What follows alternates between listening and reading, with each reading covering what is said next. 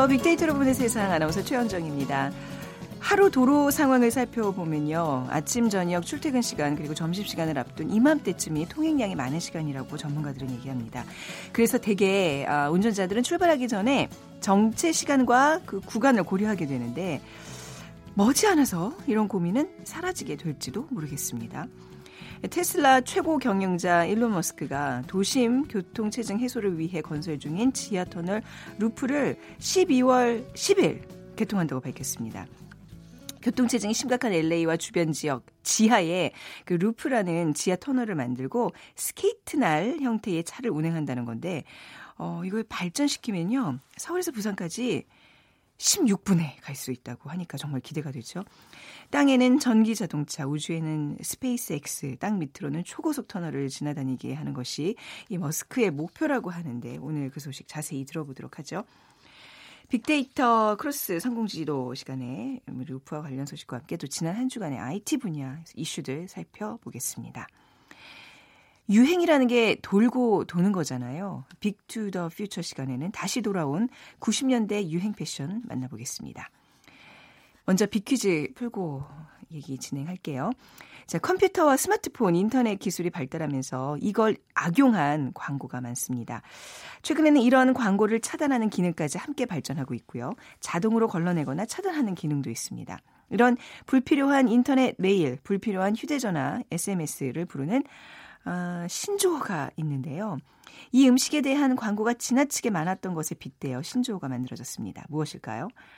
1번 피자, 2번 스팸, 4번 소떡소떡, 4번 구수한 누룽지. 당첨되신 두 분께 커피와 도넛 모바일 쿠폰 드립니다. 정답하시는 분들은 휴대전화 문자 메시지 지역번호 없이 샵 9730이고요. 짧은 글은 50원, 긴 글은 100원의 정보 이용료가 부과됩니다.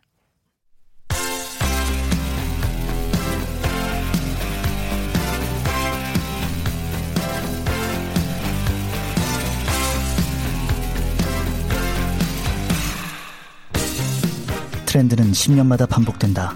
KBS 1라디오 빅데이터로 보는 세상. 빅 to the future.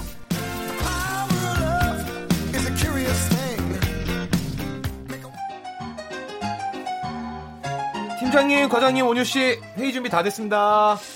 자, 오늘 패션 시장의 핫 트렌드에 대해서 좀 얘기해 보죠. 아, 그러니까 공리단길이나 연트럴파크 뭐 hot place의 패션 트렌드 말씀하시는 거죠? 아, 맞아 맞아. 요즘 두 사람 거기 많이 가지. 편하게 좀 얘기를 해봐. 가서 본 것들 부담 갖지 말고. 어, 그게 딱 오늘 온유 씨 패션인데요? 어디 어디 어머 어 온유 씨, 어 깜짝 놀랐네. 나 똑같은 옷 입거든. 이거 골덴 자켓. 최 팀장님, 드디어 제 패션 세계를 이해하시는군요. 저 골든 바지도 샀어요. 어, 보세요. 아니 나 이거 대학교 때 미팅 가려고 특별히 큰맘 먹고 샀던 건데 이거 도대체 어디서 구했대? 어, 옛날 어, 생각난다. 팀장님 대학생 때면 한 20년 전. 그래 그 정도 됐지. 아, 팀장님, 요즘 hot place 가면 엄청 많이 팔아요. 그래. 어머, 나 네. 정말 옛날 사람 아니고 이제 나 패션 리더가 될 수 있구나. 네. 골덴 잘 손질해서 입고 오세요. 옛날 생각하시면서요. 어, 아니 용대리. 이 네네. belt bag 나도 집에 찾아보면 있는데. 아, 요즘 이거 벨트백이랑 힙색이 패션 people들의 요 it템이거든요. 정말 갖고 싶은 아이템. 저도 하나 구입했습니다. 어머 근데 이거 뭐야 이거 저 양말에 깔창이 달린 거야? 신발인데 양말만 신는 건가? 뭐지? 아, 이게 요즘 내 몸 같은 socks shoes예요. 이게 예쁘기도 하고 정말 편하거든요. 어, 편하긴 하겠다. 근데 아무리 봐도 그냥 양말 같아.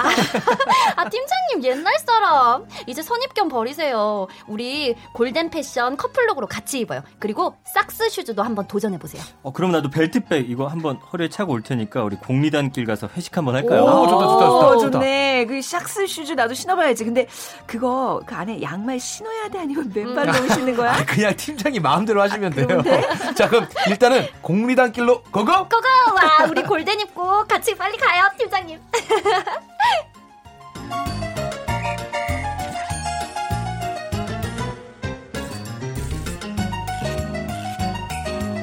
네, KBS 성우실의 신온유 씨, 김용 씨 두 분과 함께 네, 뭐 네, 연기 좀 해봤습니다.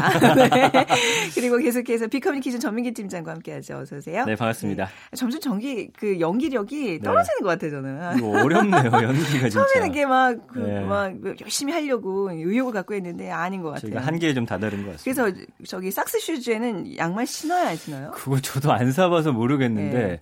그 아마 안 신던지 아니면 발목 양말 같은 거 신지 않을까 싶어요. 그런 예. 거구나. 얇은 거. 저는 한 번도 신어본 적은 없어요. 근데 항상 저도 그 부분이 궁금했답니다. 네. 자, 뭐 이 극 들으셨지만 뭐 한 반 정도밖에 못 알아들으시겠다 하시는 분들도 있을 거예요. 요즘 젊은이들의 대화가 이렇습니다. 그러니까 최근에 평범한 것보다 독특한 아이템으로 자신을 꾸미는 2030, 2030 세대들이 많아졌어요. 네, 뭐 ugly shoes라고 해가지고 굉장히 큰 신발이 그거, 있어요. 네. 그것도 유행하고 있고 socks shoes, 그다음에 이제 fanny bag, hip sack이라고 하는 거. 아, 이걸 페니백이라 예. 그러는군요. 그러니까 저기 그 장사할 때 쓰는 맞아요. 잔돈 꺼내는 네, 그 그래서 젊은이들이? 네. 이렇게 어깨로 크로스로 네. 매기도 하고 합니다. 코디로이, 그러니까 골덴이 핫 아이템으로 부상해서 패션 트렌드 이끌고 있거든요. 근데 이 아이템들 공통점을 보면은 뭐 과하진 않으면서 음. 좀 개성 있게 어, 내 나를 표현할 수 있다는 거. 그렇기 때문에 스타들의 공항 패션이나 화보 속에 굉장히 많이 등장하고 있고요. 네.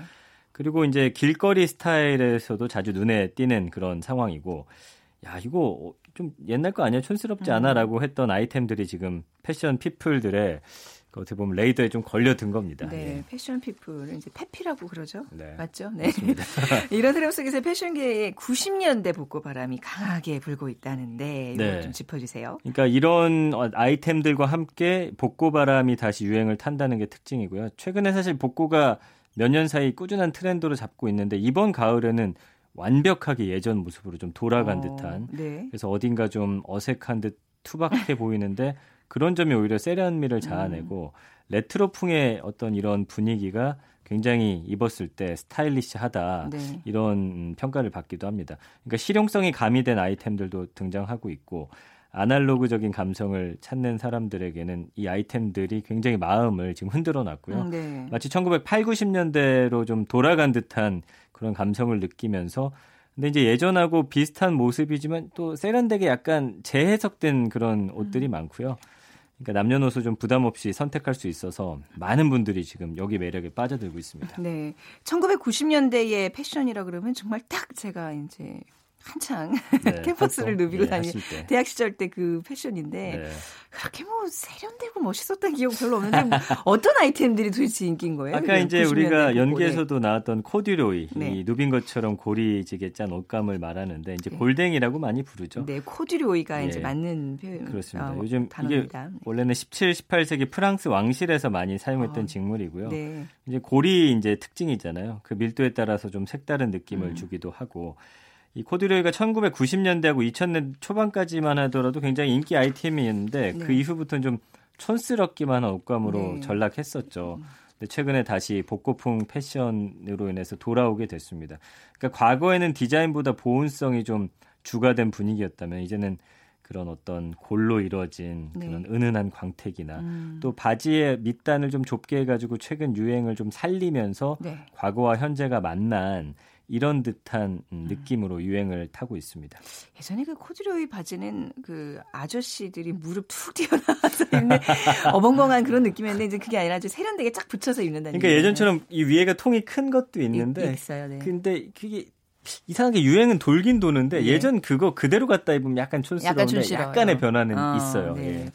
그 아까도 얘기하셨지만 그 페니백 네. 예전에 뭐라 그랬죠? 그냥 저희는 그냥 허리색이라고 했던 허리색 것 맞아 같은데. 허리색이라고 예, 그랬죠. 예. 그게 인기예요. 네. 맞습니다. 그래서 이게 이제 어, 굉장히 핫 아이템이 됐고 어, 스타들도 이거 어, 방송에 많이 차고 나오고 그다음에 길거리에서 옷 좀 입는다는 사람들이 네. 어. 또 많이 걸치고 다니고 뭐 벨트백, 힙색 이런 음. 단어로도 불렸었고 이게 굉장히 간편하고 간편하죠. 실용적이래요. 등산 갈때 예. 하고 다니는 다니는. 맞습니다.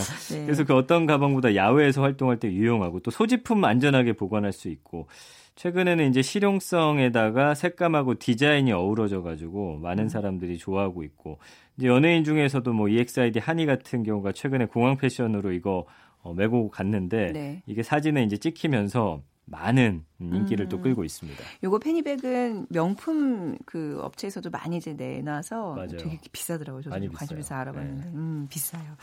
그리고 이제 아까 말씀하셨던 그 못생긴 신발 뭐 이런 것들.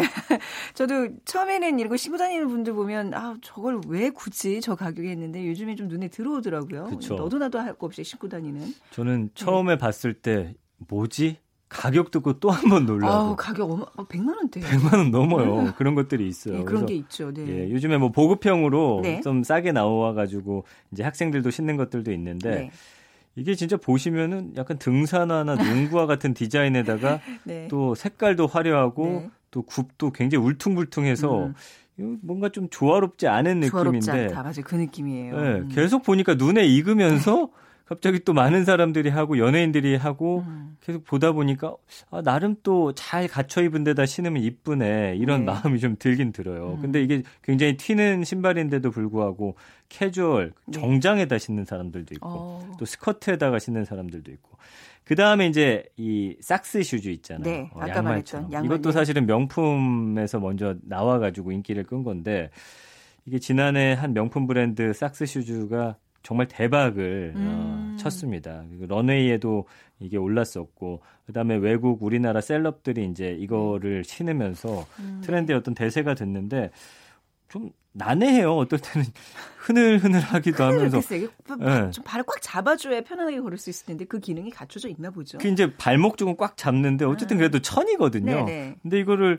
비올 때 어떻게 해요? 비올 때는 안 신는, 안게 신는 게, 제가 정확히 모르겠네 그거는. 안 예, 신어봤구나. 방수가 되는 게 있는지 모르겠어요. 네. 그래서 어쨌든 이게 많이 인기를 끌면서 어, 네. 제가 예전에 공항 한번 갔다가 외국의 어르신이 이걸 딱 신고서 어. 수트 입었는데 멋있어요. 아, 멋있더라고요. 어. 그래서 그때는 이제 많이 유행하기 전인데 네. 야, 이렇게 또 뭔가 새로운 패션이 예. 또 계속해서 등장하는구나. 어쨌든 음. 삭스 슈즈는 제가 처음 봤을 때 굉장히 당황했던 신발 중에 하나입니다. 그러니까요. 저도 그랬습니다. 자, 이런 흐름들이 빅데이터 상에서 어떻게 나타나고 있, 있어요? 제가 이제 90년대라고 한번 네. 검색해 봤더니 1년 동안 53만 3만 3천 건이나 언급이 음. 됐고요. 그다음에 이제 아이돌들의 패션에서 이런 것들을 많이 볼 수가 있었고 90년대 하면은 뭐 어떤 작품이나 노래, 배우, 애니메이션, 느낌이란 말로도 90년대 음. 느낌 이렇게 돼서 많이 표현이 되고 있고요. 네. 뭐 영화나 문화, 스타일 주로 이제 뭐 음악이나 패션 이런 문화 쪽으로 많이 이제 연관이 됐고 패션 아이템 중에는 90년대 재킷 요즘에 이게 엄청 통 큰 거 있잖아요. 어깨. 네. 아. 그래가지고 네, 아, 그것도 유행이군요. 네, 예. 자켓을 하나 입고 거기다 네. 큰 거를 또 입고 아. 그 위에다가 약간 천으로 된 벨트를 벨트하고, 또 어, 네. 묶고 이런 게또 그래서 인기예요. 약간 가분수 느낌이 나더라고. 상체는 큰데 하체는 가느다란. 그, 네, 아, 이게 맞아요. 유행이었구나. 그 저는 처음 봤을 때 약간 허수아비 느낌이 좀 났는데 이게 굉장히 유행이에요. 그리고 네. 이제 90년대 옷이나 스니커즈, 점퍼가 또 굉장히 인기 있고 네. 그 바람막이 같은 거 있어요. 요즘에 이렇게 어 지퍼가 끝까지 안 있고 위에서부터 싹 올리는 음. 네, 그게 네, 네. 상당히 인기거든요. 감성어 긍부정 비율 보면 39.2대 27.1. 아, 아노락 맞습니다. 이따 소개해드리겠지만 아노락이라고 불립니다. 네. 그 긍정 네. 감성어가 좋다, 추천하다, 사랑한다, 유행하다, 전성기라는 단어로서 음. 지금 90년대 이런 패션 아이템에 대해서 젊은 층들도 굉장히 어, 열광하고 음. 있고 그다음에 이제 두 개 스포츠 브랜드가 있는데 네. 이쪽으로 지금 완전 특화돼 가지고 음. 지금 소위 말하는 대박을 치고 아, 있습니다. 그렇군요. 네.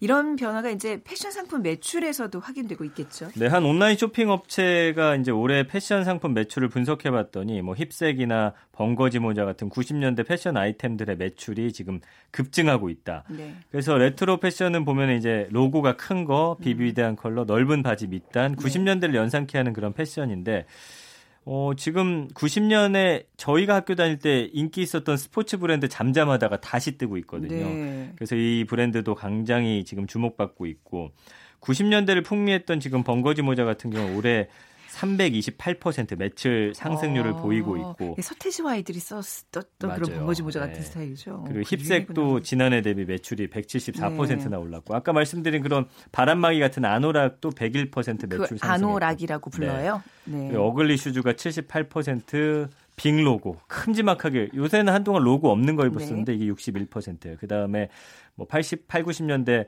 유행했던 넓게 묶는 그 반다나 헤어밴드 머리에다 하는 거 있거든요. 이게 네. 25% 매출이 오른 걸로 지금 확인이 되고 있습니다. 유행은 다시 돌아왔는데 언어들이 다 바뀌어가지고 네. 약간 저좀 현기증 나요. 이게 그쵸. 모르는 단어들이 너무 많이 나와서 오늘 네 이런 90년대의 복고 올해 좀 뭔가 이렇게 정점을 찍는 느낌인데 네. 이유가 뭘까요? 그러니까 구매층이 보면 20, 30대 젊은 층이란 말이에요. 10대부터 해가지고. 그러니까 좀 남들과는 다른 개성을 추구하는데 예전에 이 독특한 레트로 패션이 오히려 어, 개성 있는 스타일을 연출해 준다. 그리고 그 GD나 태양 같은 경우가 예전에 그 아이템들 그88 서울 올림픽 모자 같은 거 쓰고 나오고 이런 패션 하면서 네. 어쨌든 전 세계적인 지금 트렌드이기 때문에 음, 이게 어쨌든 젊은 세대들의 마음을 완벽히 사로잡으면서 네. 어, 예전과 그 지금의 어떤 패션의 문화가 하나가 되는 그런 음. 지금 세대를 우리가 맞이했습니다. 알겠습니다. 자, 90년대 패션이 돌아오고 있다고 하니까요. 옷장 정리하시면서 잘 좀 건져보시기 바랍니다.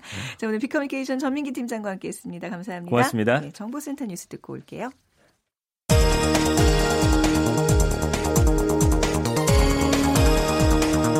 비리 사항이 적발된 서울 지역 유치원 76곳의 명단이 공개됐습니다. 공개 내용에는 유치원에 대한 감사 지적 사항과 시정 여부가 담겼습니다. 한국유치원총연합회 서울특별시 지회가 전격적으로 정부 온라인 유치원 입학 시스템인 처음 학교로에 참여하기로 결정했습니다. 한유총 서울시 지회의 결정으로 서울 지역 유치원 대부분이 처음 학교로에 참여할 것으로 예상됩니다.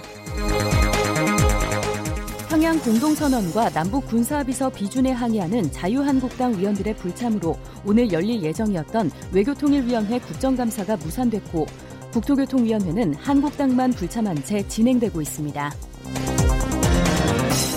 올해 8월 출생아 수가 8월 기준 역대 최저 수준을 기록했습니다. 통계청이 발표한 인구 동향을 보면 8월 출생아는 2만 7,300명으로 지난해 같은 달 대비 9.3% 감소했습니다. 환경부가 지난달 이산화탄소 누출로 두 명이 숨진 삼성전자 기흥 공장에 대해 화학사고 즉시 신고 의무를 위반한 혐의로 경찰에 고발했습니다.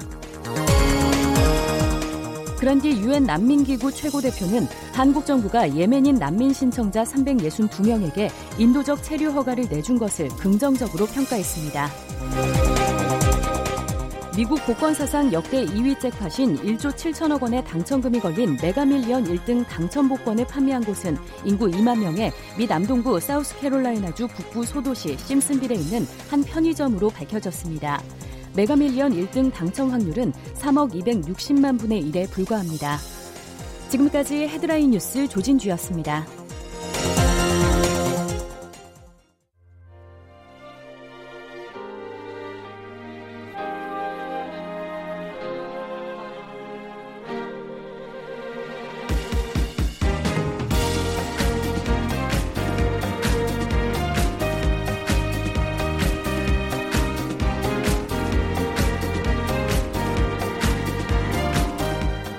박희준의 성공지도 시작하겠습니다.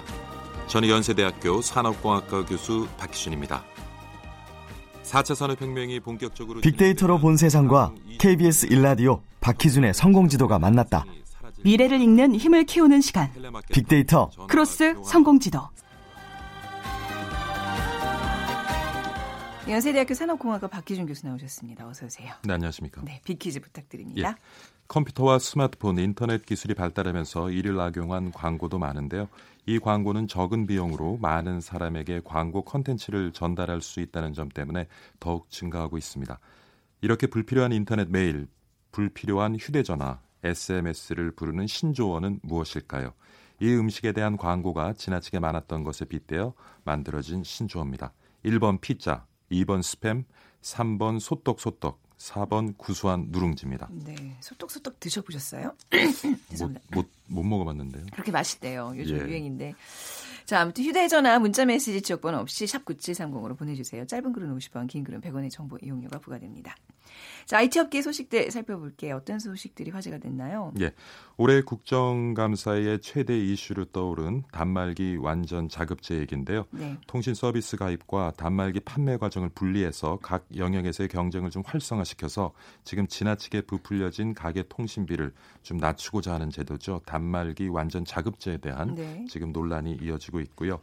그다음에 여러분 스마트폰 최근 사용에 사용하시면서 스마트폰에 장착된 카메라의 수가 점점 갈수록 늘어나는 것을 아마 어, 인지하실 텐데요. 두 개 아니에요? 앞에 셀카 지금은 이제 다섯 때. 개 카메라가 어. 장착된 오, 에, 스마트폰까지 곧 출시될 예정이고요. 개. 왜 다섯 개나 필요하죠? 예.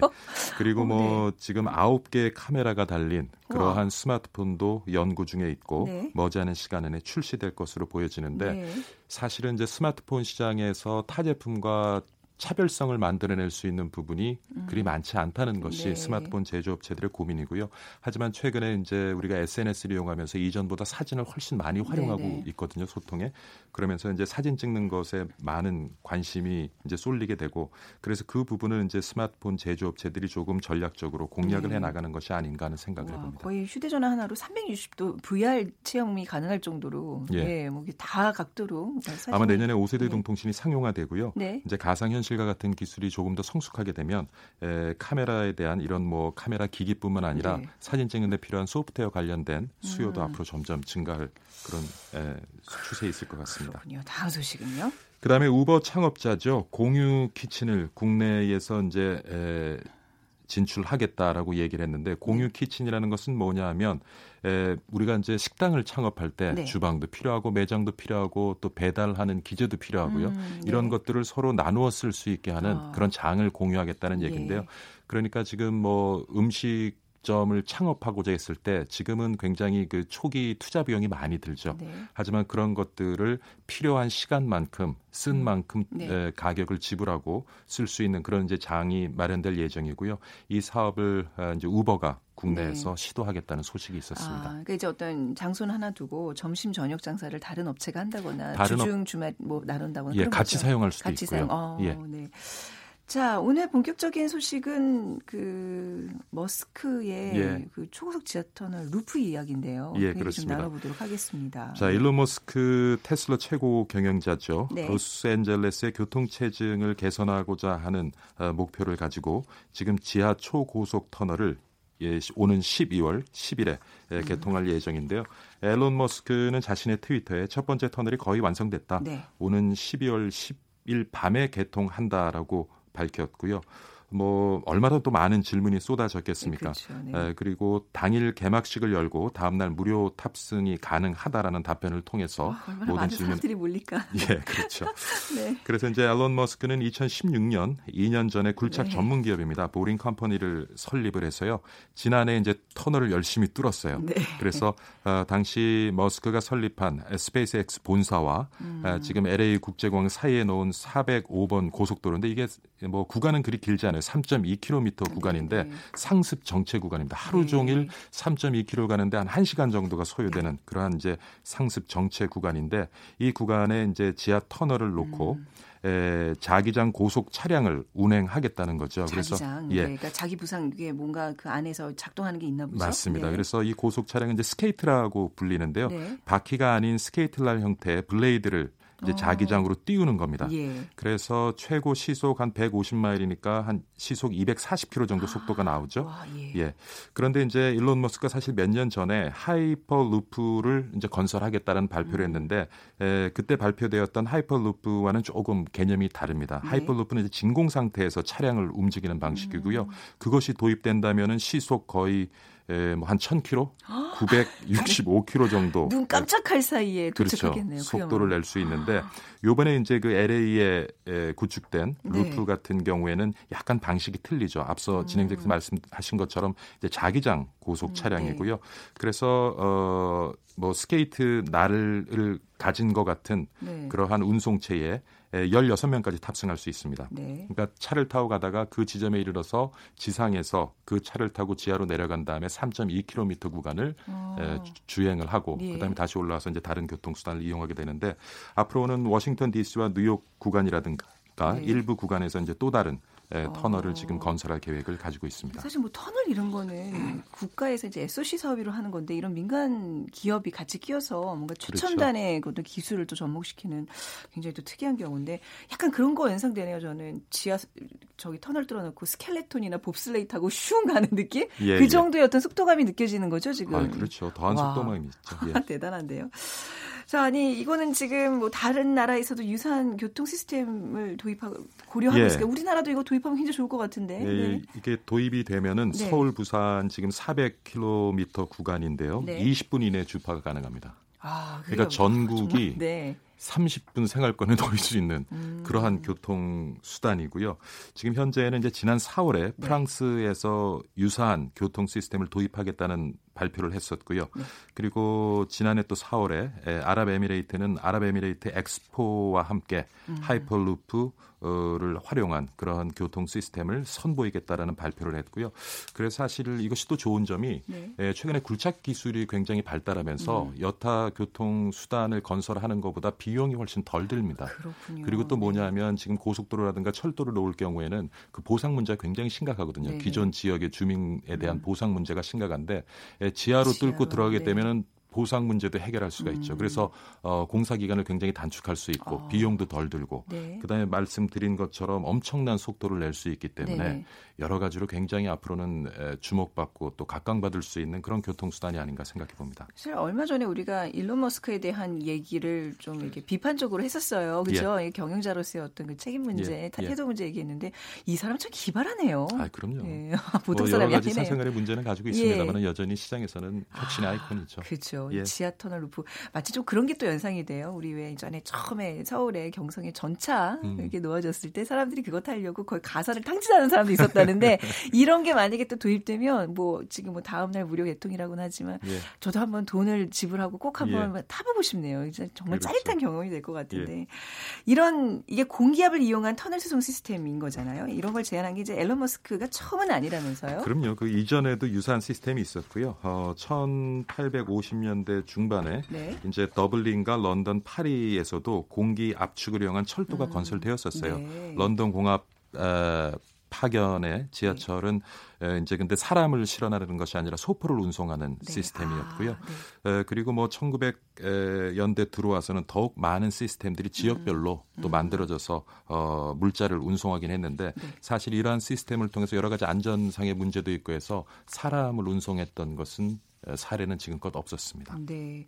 우리가 정말 공상 과학 영화에서만 보았던 그런 것들이 지금 현실로 차근차근 이루어지는 게 느껴지는데 앞으로의 뭐 이제 무인 주행, 무, 예. 무적 무인 주행 예, 예. 이제 예, 그런 예. 걸 비롯해서 앞으로 교통 시스템이 굉장히 다른 각도에서 많이 바뀔 것 같아요. 5년에서 10년 예. 정도면요. 에, 우리가 지금 경험하고 있는 교통 체제에 있어서 많은 변화가 만들어질 거예요. 예. 5년 뒤 정도면 이제 무인 차량도 어느 정도 주요 도로에서 선을 보이게 될 거고요. 음. 그러면 지금 우리가 경험하고 있는 교통 체증도 아마 굉장히 눈에 띄게 줄어들 겁니다. 네. 거기에다 더해서 이런 루프를 활용한 장거리 교통 수단이 이제 현실화되게 되면 음. 전국은 거의 1시간 안에 시- 생활권에 놓이게 될 가능성이 굉장히 높고요. 네. 근데 이러한 변화를 통해서 우리가 참 전략을 잘 수립해서 접근을 해야 되는 것이 네. 에, 어떤 지역 균형적인 발전을 하고자 해서 우리가 사실은 뭐 고속 전철도 놓고 했습니다마는 음. 어떤 면에 있어서는 오히려 수도권의 집중 현상이 더 좀 심화되기는 그렇죠. 했거든요. 네네. 그래서 어, 전국이 한 시간 생활 이게 그렇게 먼 얘기도 아니에요. 네. 제가 보기에는 한 10년 안에 다 일어날 변화기 때문에 음. 예, 그런 어떤 저, 전국적인 지역적인 균형 발전이라든가 어떤 우리 국민 삶을 개선하는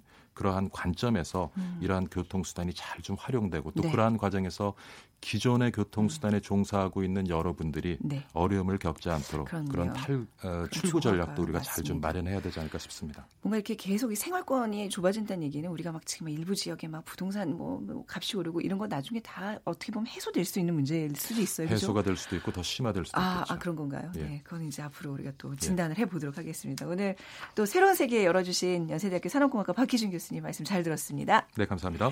자, 오늘 빅퀴즈 정답은요, 스팸입니다. 6913님, 어, 나이가 50을 바라보는데요. 저도 반밖에 못 알아듣겠습니다. 옷 입기 참 고민입니다. 자, 우리 저기 첫 번째 코너 좀 어려운 단어들이 많았죠. 그리고 4729님, 빅데이터로 보는 세상에서 올바른 정보의 소통과 공유, 협업의 전략을 제시해 주시기 바랍니다. 빅데이터 파이팅 해 주셨어요. 두 분께 커피와 도넛 모바일 쿠폰 드리겠습니다. 자, 오늘 순서 마무리하고요. 내일 오전 11시 10분에 다시 오겠습니다. 지금까지 아나운서 최현정이었 어요. 고맙습니다.